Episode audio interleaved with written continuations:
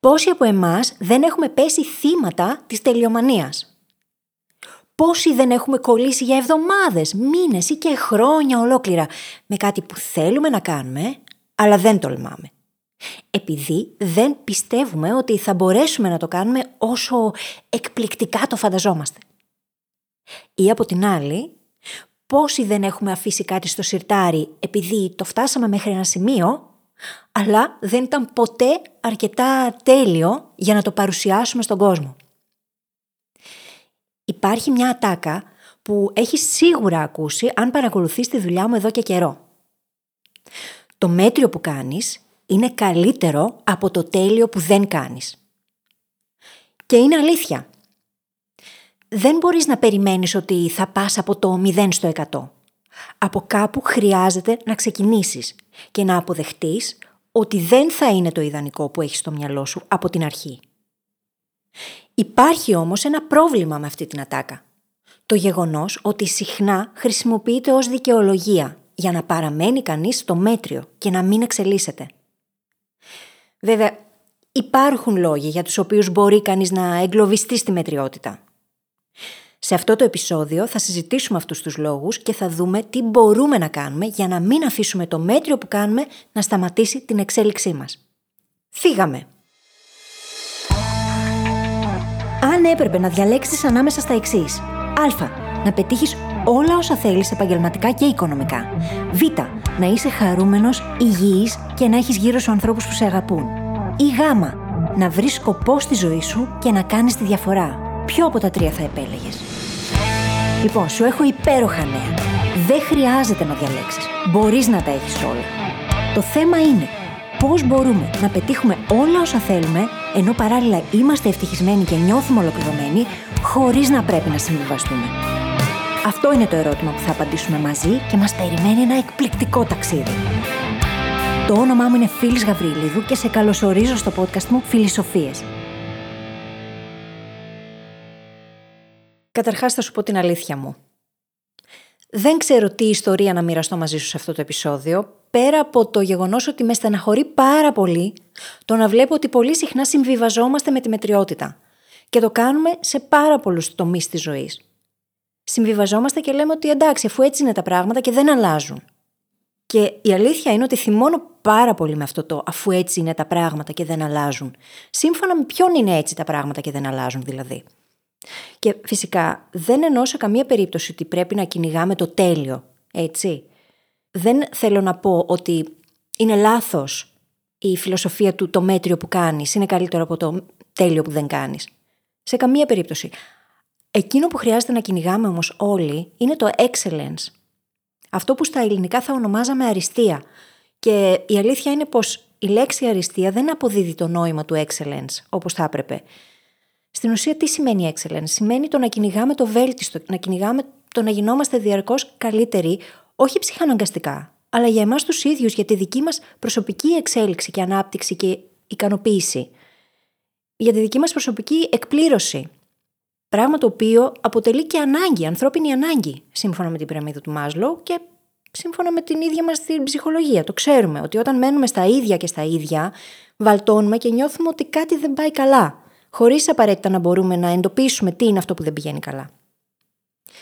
Είναι όμως πολύ, πολύ, πολύ σημαντικό το να επιδιώκουμε πάντα να γινόμαστε καλύτεροι σε ό,τι και να κάνουμε, έστω και κατά 1%.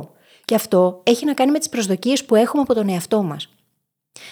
Υπάρχει το φαινόμενο του πυγαμαλίωνα, το οποίο έχει φανεί από έρευνες στην ψυχολογία ότι καθορίζει το πώς οι άλλοι άνθρωποι συμπεριφέρονται οι προσδοκίες που έχουμε απέναντι σε έναν άλλον άνθρωπο, αν αυτές λένε ότι πιστεύω ότι μπορείς να τα πας καλύτερα, πιστεύω ότι μπορείς να καταφέρεις περισσότερα, αν αυτό το πράγμα το σκεφτόμαστε, είτε για κάποιον άλλον άνθρωπο, είτε για τον ίδιο μας τον εαυτό, με κάποιον τρόπο μεταφέρεται και γίνεται πραγματικότητα. Αυτό έχει φανεί σε σχολικές τάξεις, στις επιχειρήσεις και σε διάφορους τομείς. Και δεν χρειάζεται καν να το επικοινωνήσουμε, δεν χρειάζεται καν να το πούμε στον άλλον άνθρωπο ότι πιστεύουμε σε αυτόν. Το ίδιο ισχύει και για τον ίδιο μας τον εαυτό. Αν πιστεύουμε ότι τα πράγματα έτσι είναι και δεν αλλάζουν και συμβιβαζόμαστε με αυτό και μένουμε σε αυτό, οι πιθανότητες να κάνουμε κάτι έξω από αυτά τα πλαίσια και τα στεγανά είναι λίγες. Γιατί αρχίζουμε να πιστεύουμε το ίδιο πράγμα και για τον ίδιο μας τον εαυτό, ότι δεν μπορούμε να κάνουμε κάτι παραπάνω. Και είναι πρόβλημα. Το μέτριο που κάνεις είναι για την εκκίνηση. Είναι για να πάμε κόντρα στην αναβλητικότητα και να ξεκινήσουμε να κάνουμε αυτό που θέλουμε να πετύχουμε τέλος πάντων. Και για να έχουμε πάντα στο μυαλό μας ότι δεν χρειάζεται να κυνηγάμε το τέλειο. Αυτό όμως από την άλλη δεν σημαίνει πως δεν χρειάζεται να συνεχίσουμε να βελτιωνόμαστε. Αν συμβιβαζόμαστε με την δική μας την εξέλιξη, συμβιβαζόμαστε και με όλα τα υπόλοιπα στη ζωή. Και δεν μιλάω τώρα σε αυτό το σημείο για το να έχουμε απαιτήσεις αυστηρές απέναντι στους άλλους ανθρώπους ή απαιτήσεις από τον εαυτό μας, αλλά να προσδοκούμε ότι μπορούμε και καλύτερα, ότι υπάρχει τρόπος, ότι θα τα καταφέρουμε, ότι αν μέχρι στιγμής δεν το έχουμε βρει, θα το βρούμε. Και ξαναλέω, όχι ψυχαναγκαστικά. Είναι όμως βασική ανθρώπινη ανάγκη το να εξελισσόμαστε διαρκώς το να μαθαίνουμε περισσότερα, να γινόμαστε καλύτεροι, να νιώθουμε ότι προχωράμε στη ζωή. Τώρα τι συμβαίνει και γιατί είναι πρόβλημα όλο αυτό; Έχει φανεί και από έρευνες ότι πολλές φορές συμβιβαζόμαστε με τη μετριότητα επειδή σαν κοινωνία, σαν κοινότητα, σαν ομάδα ανθρώπων, ίσως περιθωριοποιούμε τους ανθρώπους που είναι ικανοί. Οι οποίοι συνήθως ξεχωρίζουν και είναι λιγότεροι μέσα σε ένα κοινωνικό πλαίσιο. Το πώς επιλέγει όμως κάθε φορά μια κοινότητα, ένας οργανισμός, μια κοινωνία να αντιμετωπίσει αυτούς τους πιο ικανούς ανθρώπους καθορίζει το πώς θα βλέπει το excellence, την αριστεία, αλλά και την ίδια τη μετριότητα. Πώς θα διαχειρίζεται και πώς θα την αντιμετωπίζει. Εάν λοιπόν αυτοί οι άνθρωποι που μπορεί να είναι πιο ικανοί περιθωριοποιούνται και δεν γιορτάζονται τα επιτεύγματά τους, αυτό μας δίνει κάποια συγκεκριμένα σινιάλα και μας λέει ότι αυτοί οι άνθρωποι είναι μοναδικοί, είναι ξεχωριστοί, δεν ανήκουν στη δική μας ομάδα, εμείς δεν μπορούμε να τους φτάσουμε και όλα αυτά τα υπόλοιπα τα ωραία, τα φανταστικά που λέμε στον εαυτό μας, γιατί κάποιος άλλος μπορεί, εγώ όμως δεν μπορώ. Εγώ είμαι ταπεινό χαμομηλάκι, δεν θα τα καταφέρω ποτέ. Το θέμα είναι ότι από αυτές τις προσδοκίες καθορίζεται όλη μας η συμπεριφορά. Αν προσδοκώ ότι μπορώ να φτάσω μέχρι ένα σημείο και δεν μπορώ να πάω παραπέρα, εννοείται ότι και η συμπεριφορά μου θα είναι η ανάλογη. Και το θέμα ποιο είναι, ότι θα έχω και τις ίδιες προσδοκίες από το περιβάλλον στο οποίο βρίσκομαι. Και επειδή καθοριζόμαστε από το περιβάλλον, στην ουσία αυτό καταντάει ένας φαύλος κύκλος. Αν από την άλλη αρχίζουμε και γιορτάζουμε την αριστεία και αρχίζουμε και τη βλέπουμε σαν αυτό που είναι, σαν κάτι το οποίο μπορούμε όλοι να πετύχουμε, ο καθένας στο δικό του τομέα, ο καθένας σε αυτό που ο ίδιος κάνει και ο ίδιος αγαπάει, τότε θα αρχίσουμε να εστιάζουμε σε περισσότερα, θα αρχίσουμε να κάνουμε περισσότερα και θα αρχίσουμε να έχουμε θετικές προσδοκίες και από τους υπόλοιπους ανθρώπους, από την κοινωνία που ζούμε, από τη χώρα που ζούμε, από όλο τον κόσμο. Βλέπεις πως όλα συνδέονται τελικά. Αν εγκλωβιζόμαστε στη μετριότητα, δυστυχώς θα ζούμε και αναλόγως. Αν λοιπόν νιώθεις ότι έχεις κολλήσει τα ίδια και τα ίδια εδώ και καιρό, είναι πιθανό να υπάρχει κάποιο τυφλό σημείο το οποίο χρειάζεται να αναγνωρίσεις. Και λυπάμαι που το λέω. Αλλά το λέω και για να τα ακούω κι εγώ ίδια το να έχουμε κολλήσει συχνά οδηγεί σε δυσαρέσκεια για τη ζωή μας και όσα κάνουμε. Και πολλές φορές δεν μπορούμε καν να εντοπίσουμε το γιατί πίσω από αυτό που νιώθουμε. Πάμε λοιπόν τώρα να δούμε τους λόγους για τους οποίους εγκλωβιζόμαστε και τι μπορούμε να κάνουμε για κάθε έναν από αυτούς. Πολλές φορές έχουμε περιορισμένο οπτικό πεδίο. Αυτό τι σημαίνει πρακτικά; Σημαίνει ότι τα παραδείγματα και οι παραστάσεις μας χρειάζονται επέκταση. Χρειάζεται να αρχίσουμε να ανοίγουμε το οπτικό μας πεδίο και να βλέπουμε τι άλλο συμβαίνει στον κόσμο; Πού μπορεί αυτό που θέλω να κάνω να γίνεται καλύτερα, να γίνεται βέλτιστα, να γίνεται με excellence; Πώς μπορώ αυτό το πράγμα να αρχίσω να το φέρνω στη ζωή μου; Δυστυχώς συχνά οι άνθρωποι εγκλωβιζόμαστε μέσα σε ένα εγώ ξέρω. Πώς θα άλλαζε όμως η ζωή μας αν αρχίζαμε αυτό το εγώ ξέρω να το μετατρέπουμε σε μήπως υπάρχουν πράγματα τα οποία δεν ξέρω, τι παραπάνω μπορώ να μάθω γι' αυτό πώς θα άλλαζε η ζωή μας αν αρχίσαμε να αντιμετωπίζουμε τον κόσμο και αυτά που ξέρουμε καλύτερα ως πράγματα τα οποία δεν γνωρίζουμε. Ένα πολύ ωραίο παράδειγμα εδώ ήταν ο θεωρητικός φυσικός Ρίτσαρτ Φέινμαν, ο οποίος έχει βραβευτεί και με Νόμπελ, που αντιμετώπιζε ακόμα και την επιστήμη του, στην οποία ήταν αυθεντία, σαν κάτι το οποίο μονίμως χρειαζόταν να μάθει από την αρχή. Αν μπορούσε ο Φέινμαν, μπορούμε κι εμείς αυτό το εγώ ξέρω μας εγκλωβίζει μέσα σε ένα περιορισμένο οπτικό πεδίο και δεν μας αφήνει να δούμε τι άλλο υπάρχει εκεί έξω. Ο κόσμος εξελίσσεται διαρκώς όμως. Η επιστήμη εξελίσσεται. Πολλές φορές διαψεύδει τον εαυτό της και αυτός είναι ο ρόλος της. Να μαθαίνουμε περισσότερα για να αποκλείουμε περιπτώσεις, όχι για να βρούμε τη μία και μοναδική αλήθεια. Αλλά αυτό για να το κάνουμε χρειάζεται να επιτρέψουμε στον εαυτό μας να ζει με ερωτηματικά. Και η ανάγκη μας για συγκεκριμένες απαντήσεις πολλές φορές μας οδηγεί σε αυτό το εγώ ξέρω, το οποίο τελικά καταλήγει να μην μας επιτρέπει να εξελισσόμαστε. Ένα ακόμα πρόβλημα είναι αυτό το αφού έτσι είναι. Τι θα πει έτσι είναι. Και επειδή έτσι είναι ή έτσι ήταν μέχρι τώρα, αυτό σημαίνει ότι εγώ πρέπει να συνεχίσω να συμβιβάζομαι με αυτό που ήταν. Δεν μπορώ να κάνω τίποτα διαφορετικά. Εδώ χρειάζεται να συνειδητοποιήσουμε ότι είναι άλλο η αποδοχή μιας κατάστασης και άλλο η παρέτηση. Αποδέχομαι μια κατάσταση σημαίνει ότι αποδέχομαι τα δεδομένα που έχω και κάνω το καλύτερο που μπορώ μέσα σε αυτή την κατάσταση. Παρετούμε από την άλλη σημαίνει ότι δεν κάνω τίποτα. Απλά έχω αποδεχτεί ότι έτσι είναι τα πράγματα και εγώ συνεχίζω να ζω μέσα σε αυτό το πλαίσιο δίχως καμία απολύτως ελπίδα.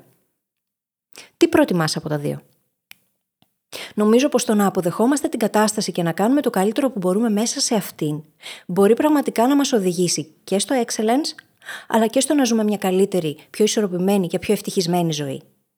Γιατί όταν έχουμε παραιτηθεί, αυτό οδηγεί μόνο σε δυσάρεστα συναισθήματα.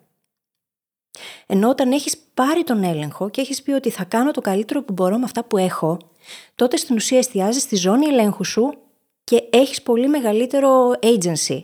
Έχεις τη δυνατότητα να αλλάξεις τα πράγματα και νιώθεις πολύ πιο ικανός, πολύ πιο σίγουρος για τον εαυτό σου. Ένα άλλο πρόβλημα πολλές φορές είναι το γεγονός ότι δεν ξέρουμε πώς να βελτιωθούμε. Δεν ξέρουμε τον τρόπο. Δεν θα έλεγα ότι είναι ακριβώς πρόβλημα, είναι κάτι όμως το οποίο χρειάζεται να γνωρίζουμε. Όταν δεν ξέρουμε το πώς λοιπόν και έχουμε κολλήσει, αυτό συχνά είναι ένδειξη ότι δεν έχουμε αρκετά πρότυπα ή τα κατάλληλα πρότυπα καλύτερα ή ότι δεν κάνουμε και την έρευνα που απαιτείται. Με λίγα λόγια, δεν έχουμε ως πρότυπα ανθρώπους που να έχουν διαπρέψει σε αυτό που έχουμε στο μυαλό μας. Και χρειάζεται πάντα μα πάντα να μαθαίνουμε από τους καλύτερους. Δεν αρκεί να μαθαίνουμε από αυτούς που είναι πιο προσβάσιμοι και πιο κοντά. Αυτό λέγεται proximity bias και δεν μας βοηθάει και τόσο. Θα αφήσω σε σημειώσεις της εκπομπής ένα ολόκληρο επεισόδιο για να καταλάβεις τι είναι αυτό το proximity bias, που στην ουσία είναι αυτή η τάση μας να πηγαίνουμε σε αυτό που βρίσκεται πιο κοντά μας γεωγραφικά, αλλά όχι απαραίτητα στο καλύτερο. Χρειάζεται να έχουμε λοιπόν ως πρότυπα τους καλύτερους, να μαθαίνουμε από αυτούς. Γιατί τελικά, αν θέλουμε να βελτιωνόμαστε διαρκώς και να εξελισσόμαστε, τότε χρειάζεται να εστιάζουμε εκεί το βλέμμα μας και όχι σε κάτι λιγότερο. Ένα άλλο ζήτημα το οποίο πολλές φορές μας κρατάει πίσω είναι το γεγονός ότι δεν παίρνουμε την ανατροφοδότηση που χρειαζόμαστε. Αυτό σημαίνει ότι μπορεί να στραφούμε σε έναν μέντορα, σε έναν δάσκαλο, σε κάποιον που να έχει πετύχει αυτό που θέλουμε να κάνουμε τέλος πάντων και να μπορεί να έχει άποψη για να μας δώσει feedback. Χωρίς feedback, πώς μπορείς να βρεις σε ποια σημεία χρειάζεται να βελτιωθείς; Άρα λοιπόν χρειάζεται να βρούμε τρόπους να δημιουργήσουμε feedback loops, κύκλους ανατροφοδότησης που θα μας δίνουν αρκετά δεδομένα ώστε να μπορούμε να πούμε ότι ωραία, εδώ μπορώ να κάνω αυτή τη βελτίωση. Ή τι μπορώ να κάνω για να το βελτιώσω; Και να κάνουμε την έρευνά μας. Ή να ζητήσουμε τη συμβουλή ενός μέντορα. Σε κάθε περίπτωση χρειάζεται να βάλουμε την ανατροφοδότηση στη ζωή μας. Κάτι ακόμα το οποίο κατ' εμέ αποτελεί μεγάλο πρόβλημα είναι το γεγονός ότι δεν προσέχουμε τη λεπτομέρεια. Και θα σου πω ότι στη δική μου δουλειά, που ένα μεγάλο της κομμάτι αφορά το να γράφω, η προσοχή στη λεπτομέρεια είναι εξαιρετικά σημαντική, όπως πιστεύω ότι είναι σε όλα τα πράγματα. Και ξαναλέω, δεν μιλάμε εδώ για το να προσπαθούμε να είμαστε τέλειοι, αλλά το να προσδοκούμε από τον εαυτό μας ότι γινόμαστε διαρκώς καλύτεροι. Πώς λοιπόν έχω εγώ την προσδοκία να γίνομαι καλύτερη στη συγγραφή αν δεν προσέχω τη λεπτομέρεια; Και εδώ θα κάνω και μία μικρή παρένθεση. Είμαι καλή στη συγγραφή δεν σημαίνει γράφω καλές εκθέσεις στο σχολείο και χειρίζομαι καλά το λόγο. Σε καμία περίπτωση αυτό δεν είναι αρκετό. Πράγμα το οποίο όταν ξεκίνησα δεν το ήξερα, αλλά ήξερα πως είχα πολλά περιθώρια βελτίωσης. Το να γίνει κανείς καλός σε κάτι, πολύ καλός, σημαίνει ότι χρειάζεται να κάνει πολλή εξάσκηση, να μαθαίνει από τους καλύτερους, να βρίσκει τρόπους να τους μοιάζει, να τους κάνει μόντερ δηλαδή Να δέχεται ανατροφοδότηση και διαρκώς να κάνει βήματα προς την αριστεία. Και ερχόμαστε με αυτό και σε ένα άλλο σημείο. Δεν επενδύουμε αρκετά σε συνειδητή εξάσκηση και βελτίωση. Και όλα αυτά είναι ένα πράγμα στην ουσία.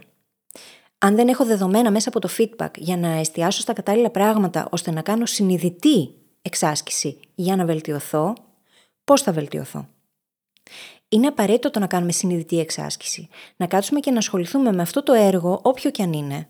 Μπορεί να εργαζόμαστε στις πωλήσεις, μπορεί να είμαστε μουσικοί, μπορεί να είμαστε podcasters, συγγραφείς, δημοσιογράφοι.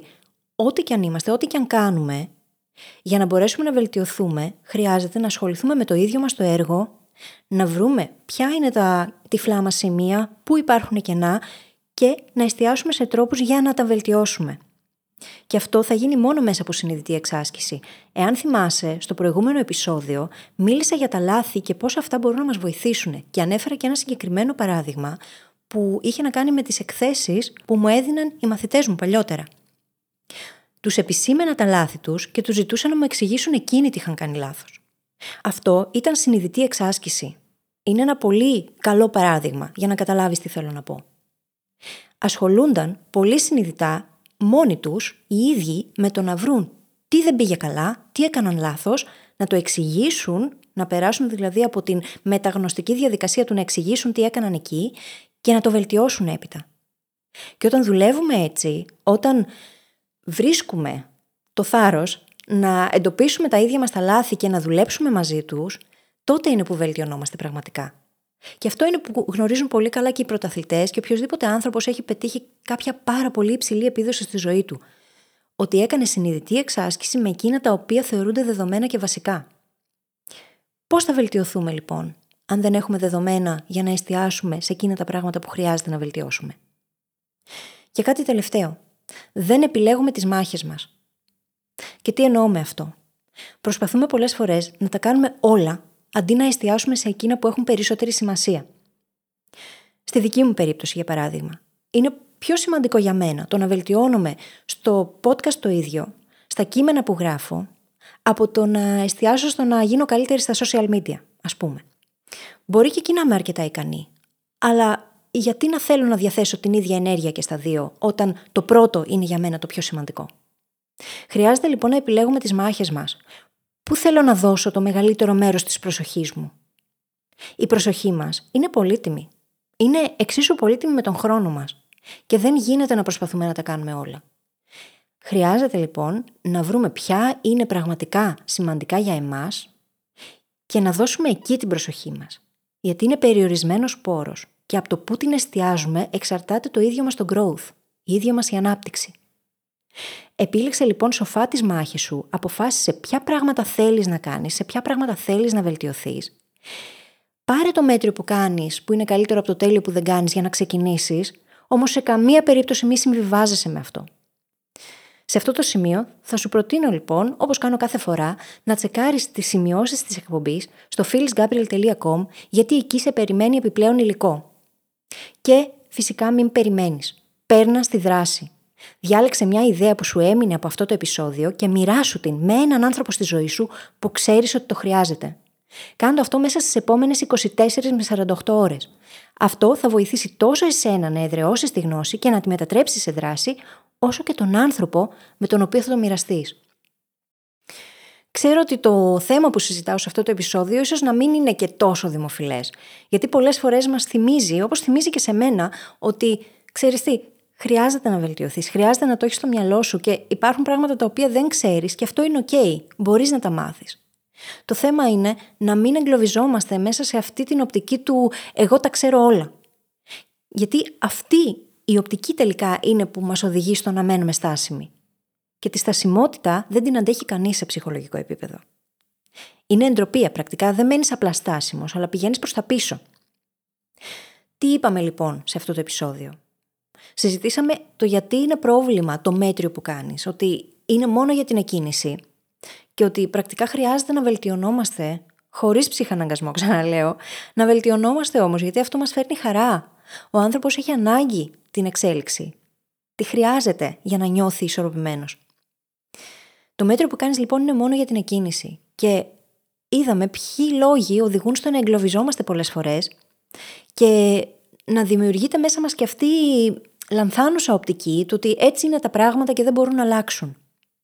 Και θα πω συνοπτικά ξανά τους λόγους για τους οποίους εγκλωβιζόμαστε. Είναι αυτό το περιορισμένο μας οπτικό πεδίο, το γεγονός ότι παρετούμαστε αντί να αποδεχτούμε την κατάσταση και να κάνουμε ό,τι καλύτερο μπορούμε μέσα σε αυτήν, το γεγονός ότι δεν έχουμε ως πρότυπα ανθρώπους που έχουν ήδη διαπρέψει, τους καλύτερους, δεν μαθαίνουμε από τους καλύτερους, το ότι δεν παίρνουμε την ανατροφοδότηση για να τη μετατρέψουμε σε δράση, το ότι πολλές φορές δεν εστιάζουμε στη λεπτομέρεια για να μπορέσουμε να βελτιωθούμε μέσα από αυτήν και όλα αυτά είναι ένας κύκλος, ανατροφοδότηση, προσοχή στη λεπτομέρεια και φυσικά συνειδητή εξάσκηση με το να βρω σε ποια πράγματα χρειάζεται να βελτιωθώ και να πάω πολύ συνειδητά με όλη μου την προσοχή να εστιάσω σε αυτά για να γίνω καλύτερη και τέλος το γεγονός ότι δεν επιλέγουμε τις μάχες μας και προσπαθούμε να τα κάνουμε όλα εξίσου καλά, καταλήγοντας να κάνουμε πασαλήματα πολλές φορές. Και συγγνώμη που το λέω έτσι ομά. Να θυμάσαι ότι έχεις πάντα την επιλογή. Και η επιλογή του να προσπαθούμε να γινόμαστε διαρκώς καλύτεροι καθορίζει και την οπτική μας απέναντι στον κόσμο. Αλλάζει τις ίδιες μας τις προσδοκίες από τον εαυτό μας και από τους άλλους ανθρώπους. Και όπως έχει μετρηθεί και στην ψυχολογία, αυτό βοηθάει και όλο μας τον περίγυρο να γίνει καλύτερος. Όχι με την έννοια του ότι χρειάζεται κανείς διαρκώς να αυτομαστιγώνεται και να κυνηγάει το τέλειο, αλλά την ίδια του την εξέλιξη. Διότι αν αποδεχτούμε ότι ζούμε σε μια κοινωνία που έτσι είναι τα πράγματα και όχι αδερφέ, τότε δεν πρόκειται να αλλάξει τίποτα. Και αυτό ξεκινάει από μέσα. Και κάτι που λέω πολύ συχνά είναι ότι η πραγματική επανάσταση είναι μόνο η ατομική επανάσταση. Οι άνθρωποι μπορούμε να εστιάσουμε μόνο στο να κάνουμε καλύτερο το μέσα μας και τον δικό μας κόσμο. Αλλά αυτό πολλές φορές είναι αρκετό, γιατί τελικά είμαστε το παράδειγμα. Και μέσα από αυτό το παράδειγμα γίνεται και ο υπόλοιπος κόσμος καλύτερος. Και κάπου εδώ τελειώσαμε. Μπορείς όπως πάντα να βρεις τις σημειώσεις της εκπομπής στο site μου phyllisgabriel.com. Εάν σου άρεσε αυτό το επεισόδιο, μοιράσου το με κάποιον που αγαπάς και βοήθησέ με να βοηθήσω ακόμα περισσότερους ανθρώπους. Μέχρι την επόμενη φορά, θυμήσου. Υπάρχει καλύτερος τρόπος και δεν χρειάζεται να συμβιβαστείς. Είμαστε εδώ για να τον βρούμε μαζί. Ένα τελευταίο πράγμα πριν φύγεις. Θέλω να σε ευχαριστήσω και έμπρακτα που είσαι εδώ και γι' αυτό σου έχω ετοιμάσει ένα δώρο. Δημιούργησα για σένα το The Mindset Hacking Handbook. Έναν οδηγό που σε βοηθάει να εστιάσεις σε εκείνα που πραγματικά μετράνε και να σταματήσεις να νιώθεις χαμένος ή χαμένη στη ζωή. Για να αποκτήσεις το δώρο σου, μπορείς να επισκεφθείς τώρα τη σελίδα phyllisgabriel.com κάθετος MHH. Τα αρχικά δηλαδή του Mindset Hacking Handbook. Καλή συνέχεια και τα λέμε στην άλλη πλευρά.